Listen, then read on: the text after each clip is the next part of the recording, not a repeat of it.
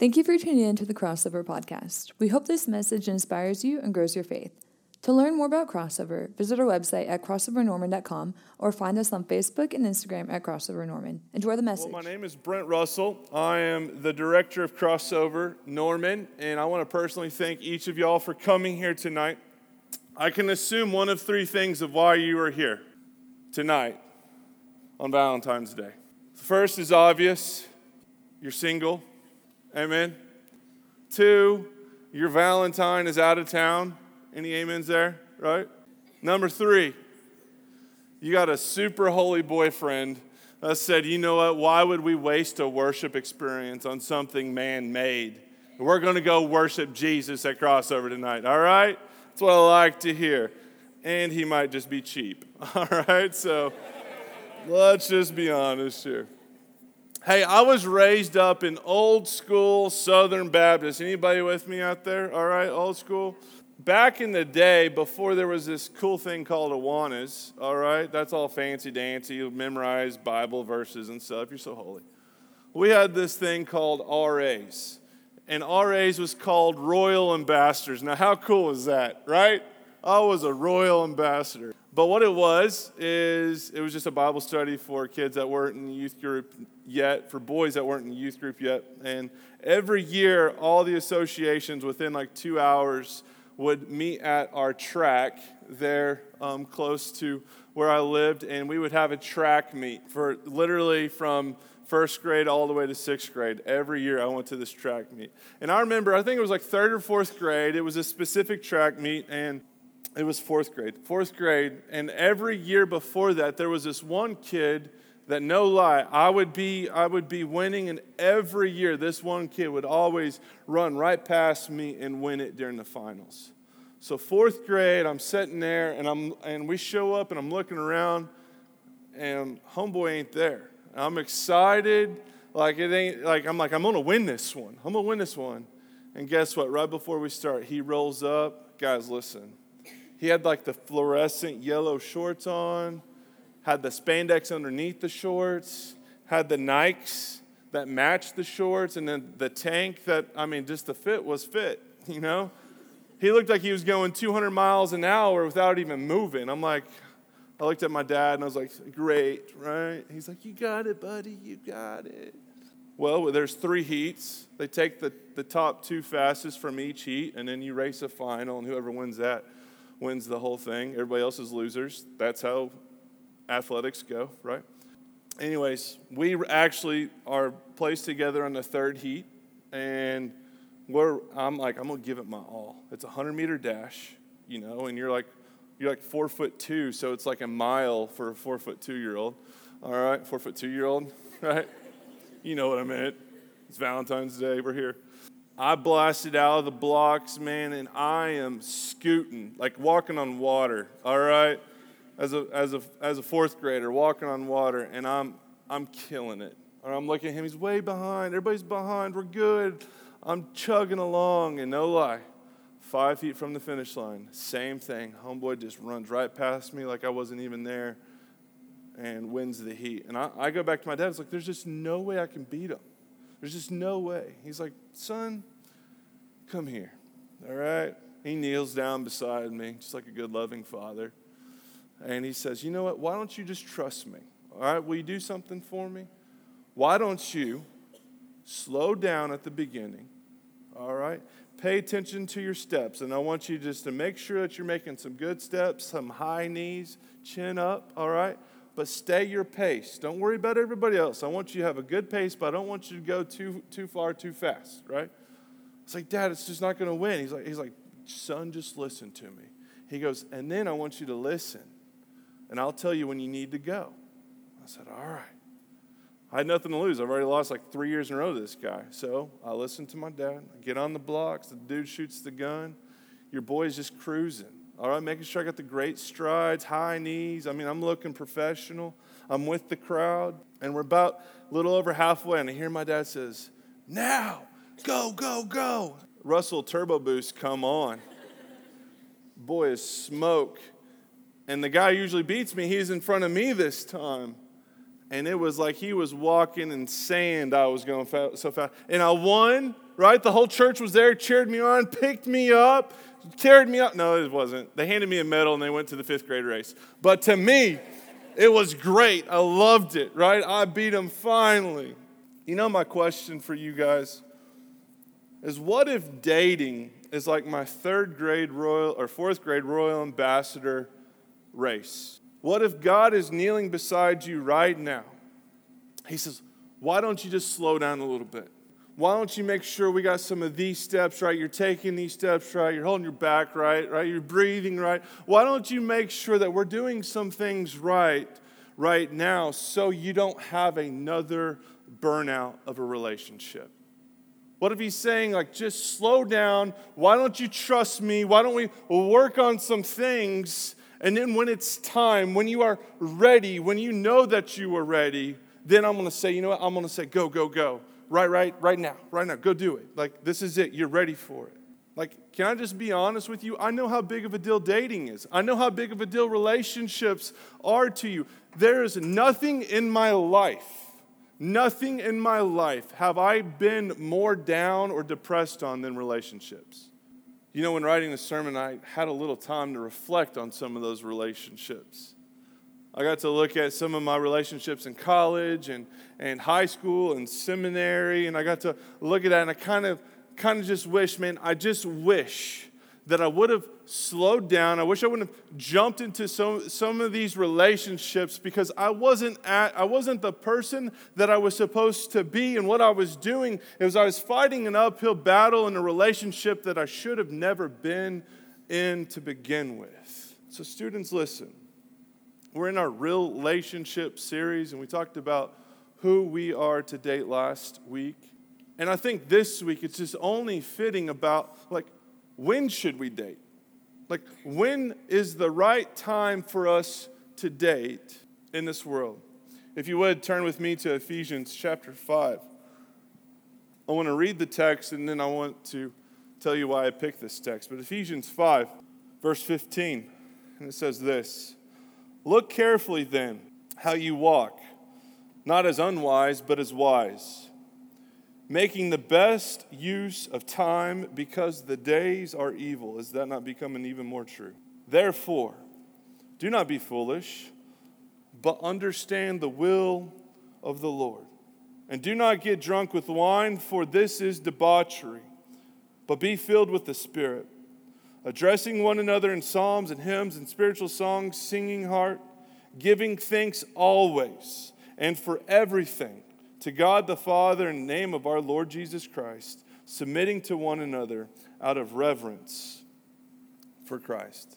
You know, the Lord brought me to this passage, and I believe wholeheartedly many dating relationships, especially in probably even in this midst right here, but with a lot of us in this room, many of our relationships weren't broken, weren't shattered because the other person was an evil person, even though some of y'all would probably admit that, right?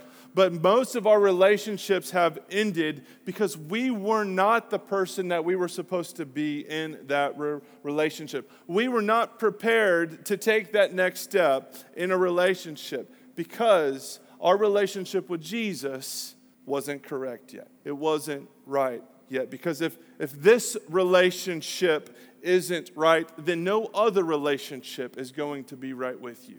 If this relationship with Jesus isn't right, then I'm telling you, friendships are going to be a little different.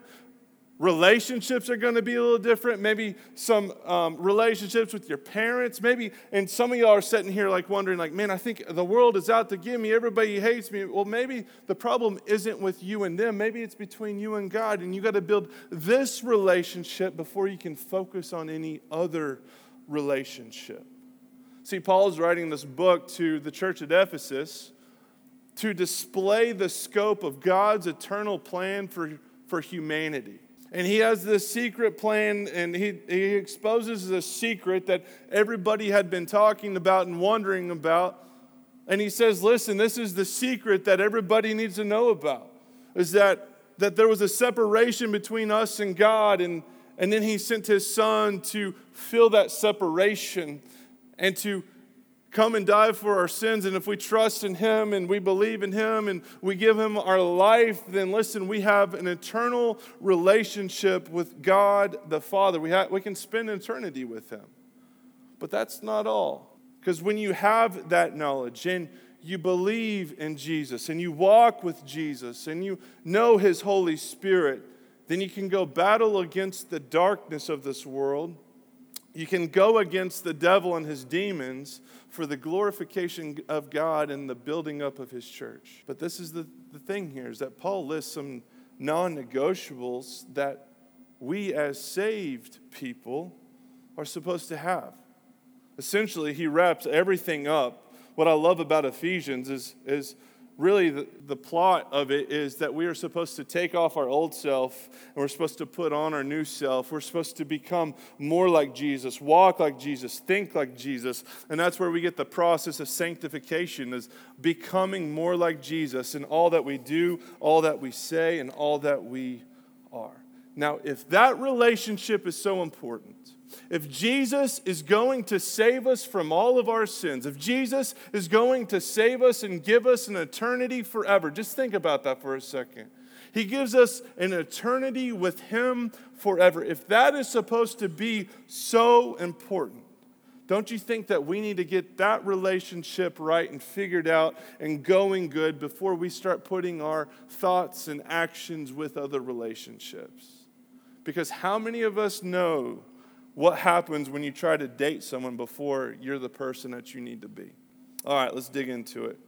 What I think that Paul has lined out is that there's some things that we need to evaluate so we can see if it is time for us to date. I love verse 15. He says, Look carefully how you walk, not as unwise, but as wise. Have the best use of your time, for the days are evil. I love how Paul writes. Like I love how he thinks. I can I can just kind of sense where he's going. And a lot of his verses is a lot of self-reflection, like like self-evaluation. And he says here, he says, why don't you evaluate? Why don't you look carefully how you walk and make sure it's wise and not unwise? Now listen, I didn't really know like how I was going to explain this text any more than the text explains itself. Like, like I feel like it's pretty self-explanatory. Like I didn't know if I was like, hey, just don't be a bunch of idiots, all right? Like, like don't be stupid, right? How, how horrible would that be for me to say? But seriously, don't be stupid, right? Like, like I just didn't understand. Like, how can I say this any more diligently than he says it? And it hit me. I know that there's so many people in this room right now that you want to be wise. You know who Jesus is, you know what he's done, and you want to be wise and you want to grow. But maybe you just don't know how to. Maybe some of us in here, we know who Jesus is, we know what Jesus has done, but we don't really necessarily know what we're missing out on. And and maybe you're both. Maybe you don't know what you what you're missing out on, and maybe you don't know how to grow in Him. And I'm just looking at this, and I'm like, man, Lord, just give me a, a, a word to say to like a. And I'm looking at this text, and the only thing that God could show me was awe, like A W E, like like these people need to learn about this powerful word. And that's my first point of today is like we need to learn how to grow in awe of the Lord. If you want to be wise, I feel like you need to grow in awe of the world. The only way for us to not be unwise is for us to be wise. And the proverb says, says that the beginning of wisdom is the fear of the Lord. See, the fear of the Lord in this sense isn't a, I'm scared of Jesus, I'm to run away from Jesus, I'm to hide from Jesus. That's not the fear. The fear of the Lord is a reverent fear. It is a respectful fear. It's a, it's a fear of this that have you ever sat down and tried to think about eternity? Anybody with me? Like you really try to grasp it? Anybody of y'all trip out? Come on, right? You're like, wait, wait, we're never to end? Like it never ends, right? Like that's fear. That's fear one way, but then you think, oh, wait, but Jesus is going to be there. And Jesus loves me, and He promises me so many things. And He promises me it's going to be peaceful and there's not going to be a tear, there's not going to be any pain, there's not going to be sorrow.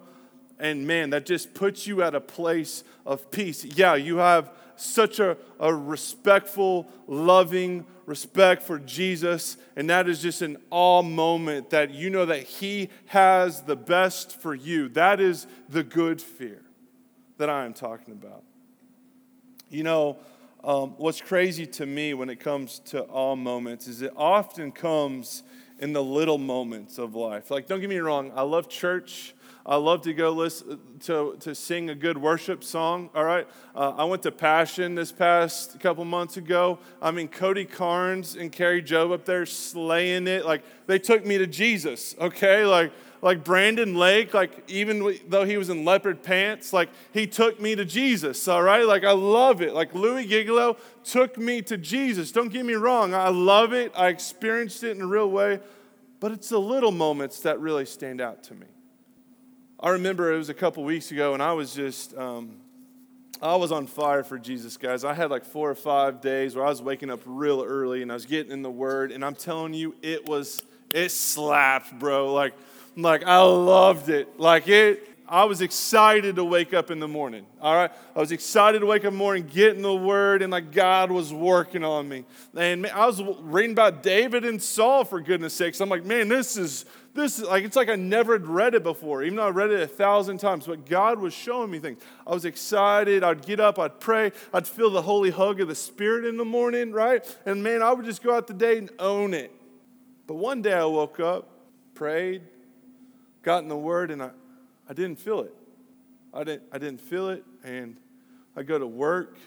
I mean, it was a monster I couldn't even handle, and it felt like a, a ton of bricks was on me, and then I was trying to do a thousand things for crossover. Like, I just didn't feel like I could get done, and like I was getting phone calls after phone calls, questions after questions, and like I just was like, God, I need you. Like, please show up. I need to feel you right now. Like, like Lord, I need you to take this, and I'm begging God, and like I'm just sitting there anxious, and then I look at the clock, and I, I'm late to pick up my oldest son from school, and I rush over there. This is right after a snow day, and um, I, I'm skidding all over the road on the ice. It probably wasn't the safest thing in the world. But I get there, and I had to run one more errand, and we get to the place, and I realize I left my cell phone at work, and I didn't tell Caroline that we were going somewhere else after school, and I was like, uh oh.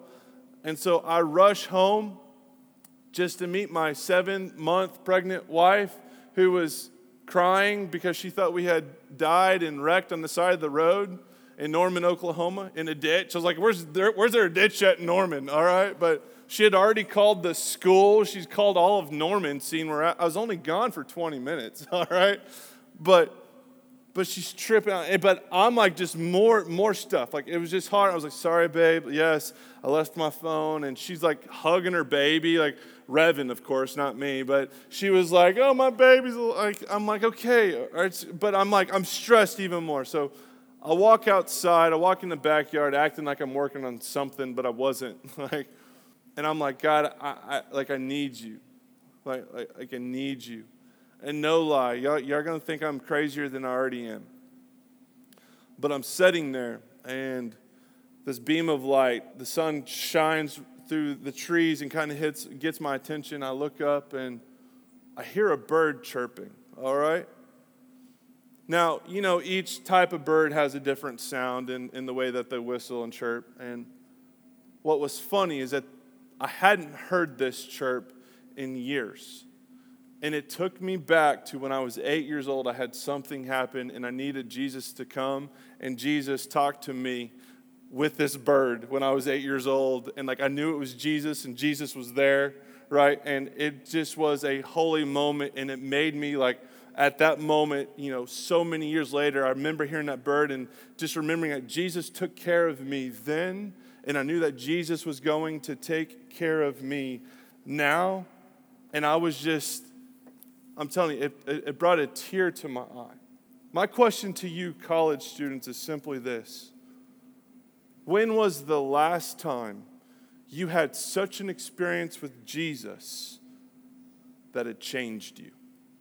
When was the last time you had such an experience with Jesus Because listen, when that experience happened to me, I knew that Jesus was there. I knew that He was, I, I, was just in awe of Him. I just knew that He was coming to comfort me, and I was talking with Him. And listen, everything, all the commotion, all the stress, all the anxiety in my life, it left at that moment, and I became a different person at that moment because I had an experience with Jesus. It was an awe moment. Students, we have to seek Jesus for those awe moments. Seek it when you read the Bible. I'm telling you, it's all over the Bible. He will show up in many ways. Seek it when times get hard. Seek it when things are great. Don't forget to leave Jesus out of great things. And I'm telling you, it will change you. So I would beg you, evaluate how you're growing in awe. Then in verse 17, it says, Don't be foolish, but know what the will of the Lord is. Here, here Paul is giving a negative again. Don't be a fool, but what? Know the will of the Lord. The way to not be foolish is for us to know the will of the Lord. And when we know the will of the Lord, we should not be foolish. My point number 2 would be this is I would grow in his will. Students, I have thousands of conversations about this one question I wish I just knew the will of God for my life. You know what college students, top five questions of college students? I wish I knew the will of God for my life. And I'm like, well, have you not read the Bible, right? Like, come on, guys, you read this? I'm not just joking. I don't say that that mean. Maybe a little bit. But the Bible is the will of God for your life. And if, if the words of Jesus, if he says, then we, we should be this, then we should be it. If Jesus says we need to go do this, then we need to go do it. If Jesus says we need to quit this, then we need to quit it. And that is the will of God for your life. Knowing the will of God, I'm t- I promise you this. Knowing the will of God for our life is the easy part. Some of y'all are questioning me right now like, is it really that easy? Is the Bible that easy to understand? 1 Thessalonians 4 3, what does it say? For this is the will of God, your sanctification. That you abstain from sexual immorality, that each one of you know how to control his or her own body in holiness and honor, not in the passion of lust, like the Gentiles who do not know God. The Bible is very clear on the will of God for our life. It's become more like Jesus in everything that we do and everything that we say. Students, the problem with growing in His will is not because we don't know His will, it's because we don't trust His will over our own will. And maybe some of us, we don't know His will. Let's just be honest here, because I've been doing college ministry long enough. Maybe some of us in here, we don't know the will of God because we're not reading the Word of God. Like we will scroll all day on Instagram and Snapchat. We will look at that all day long. We might study a book every you know occasionally from time to time. But how much time are we putting into the word of God? It says that the angels stand in awe about the word of God and they have seen God. How much of this book are we applying to our life? Either way, us not knowing God's will is not a God problem, it's a we problem. You want to grow in His will, get to know His will and do His will, and the purpose that you've been waiting for, the drive, the, the jobs, everything, it will all make sense at that point. Is that if every direction of your life, if every facet of who you are, of everything that you do, everything that you say, the way that you dress, the way that you act, it's for one goal and one goal alone for me to decrease and for Jesus to increase, for me to look less like the world and for me to look more like Jesus Christ who gave his all for me.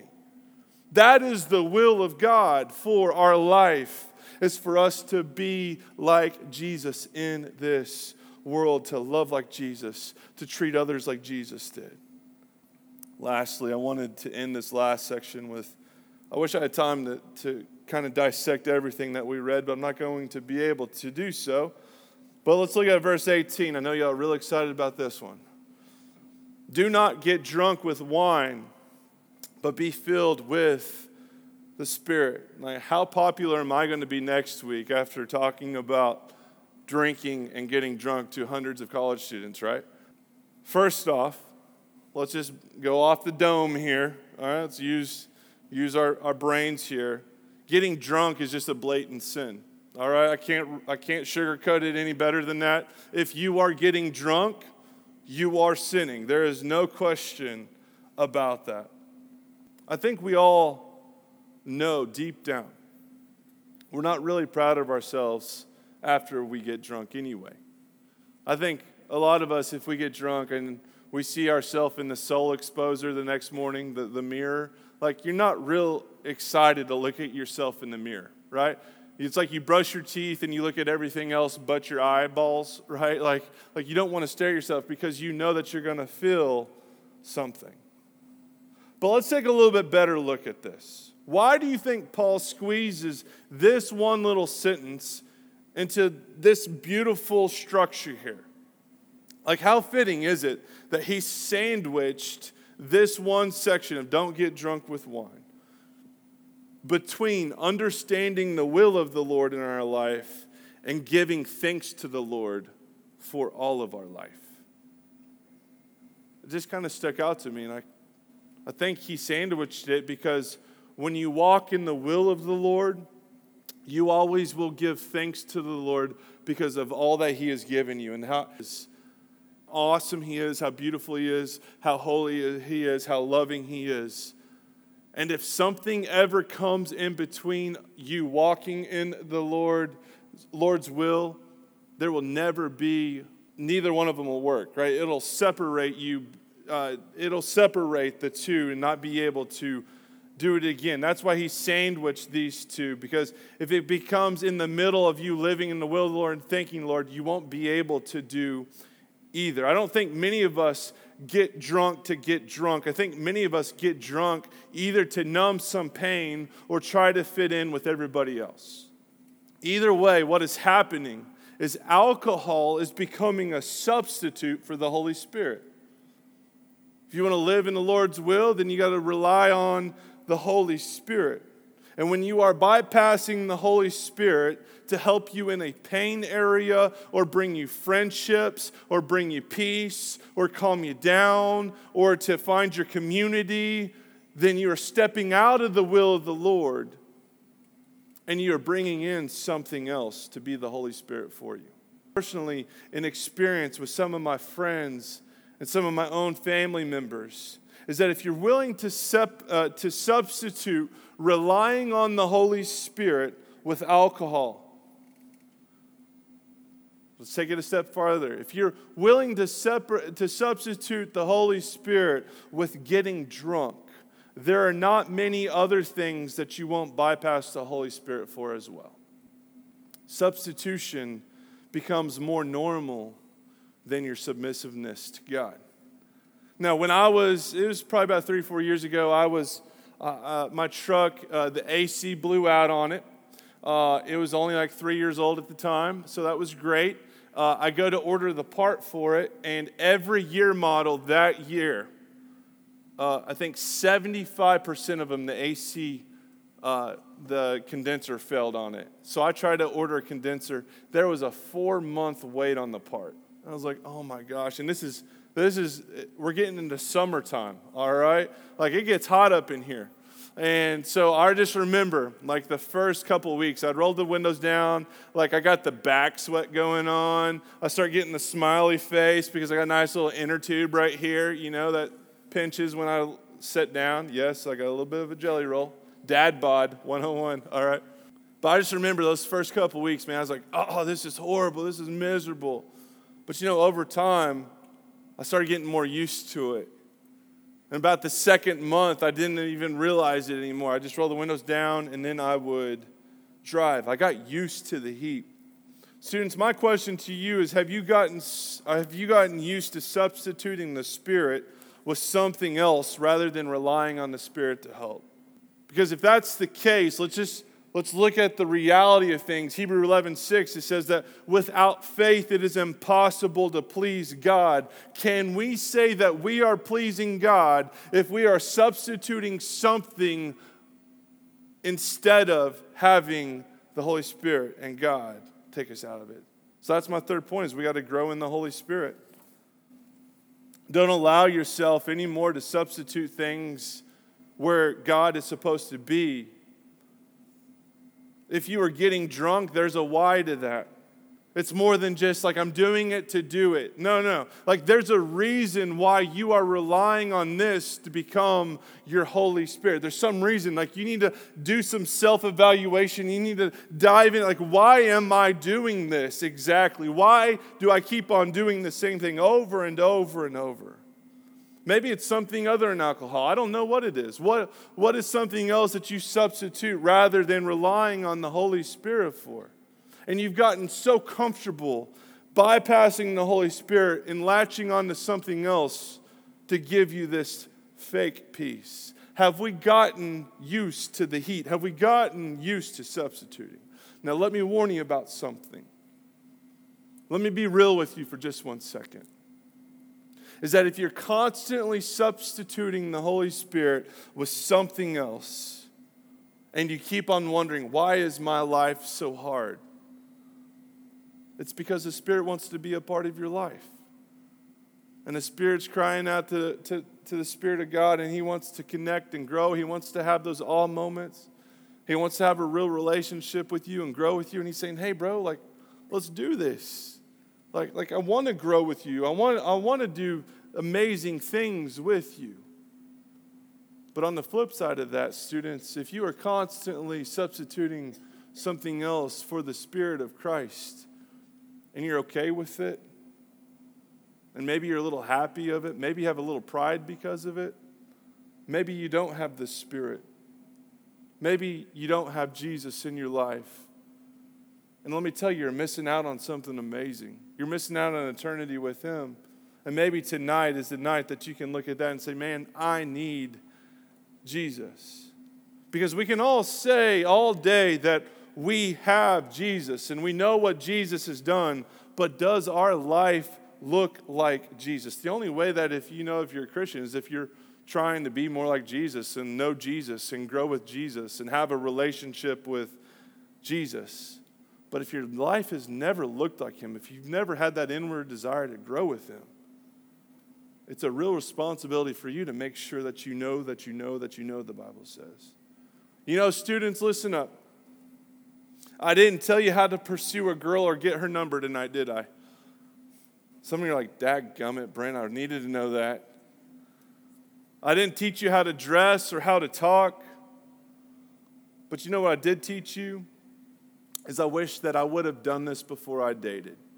I wish I would have made sure that I was ready to know who I was, who I was in Jesus, growing with Jesus, knowing Jesus, before I ever dated. Waited to grow in awe of God in such a way that I looked at Him in the little things and I grew with Him in the little things. And that I thought, I, I, I thought, I wish I would have, man, I wish I would have thought that I, uh, about walking in wisdom. Guys, I look at some of my old Facebook messages from 2007, right? Y'all weren't even born yet, right? But I'm like, I was an idiot. Like, like I was, why would I ever say that to somebody, right? Like, I wish I was wise. Guys, be wise. Act like Jesus. Talk like Jesus. Walk in wisdom rather than sexual desires and lusts, lusts of the flesh. I wish I would have grown in His will, reading His Bible, memorizing His Bible, me- uh, meditating on His words, talking about it with my friends, and holding each other accountable. That alone would have changed the trajectory of my life. And I, lastly, I wish I would have had a non negotiable of squashing anything that I was, I was substituting with the Holy Spirit. And I'm telling you, when you can uh, be these things and talk these things and walk these things with Jesus, uh, and you make this relationship great, it makes it so much easier to have a dating relationship.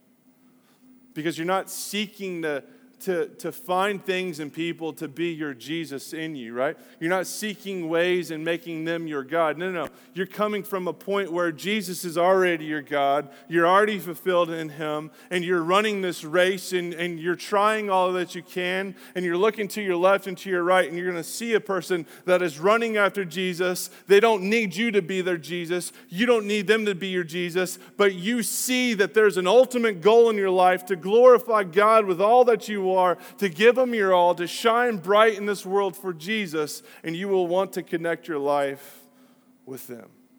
So, when should you date? When you have grown in all of the Lord, when you are growing in His will, and when you are growing in His Spirit.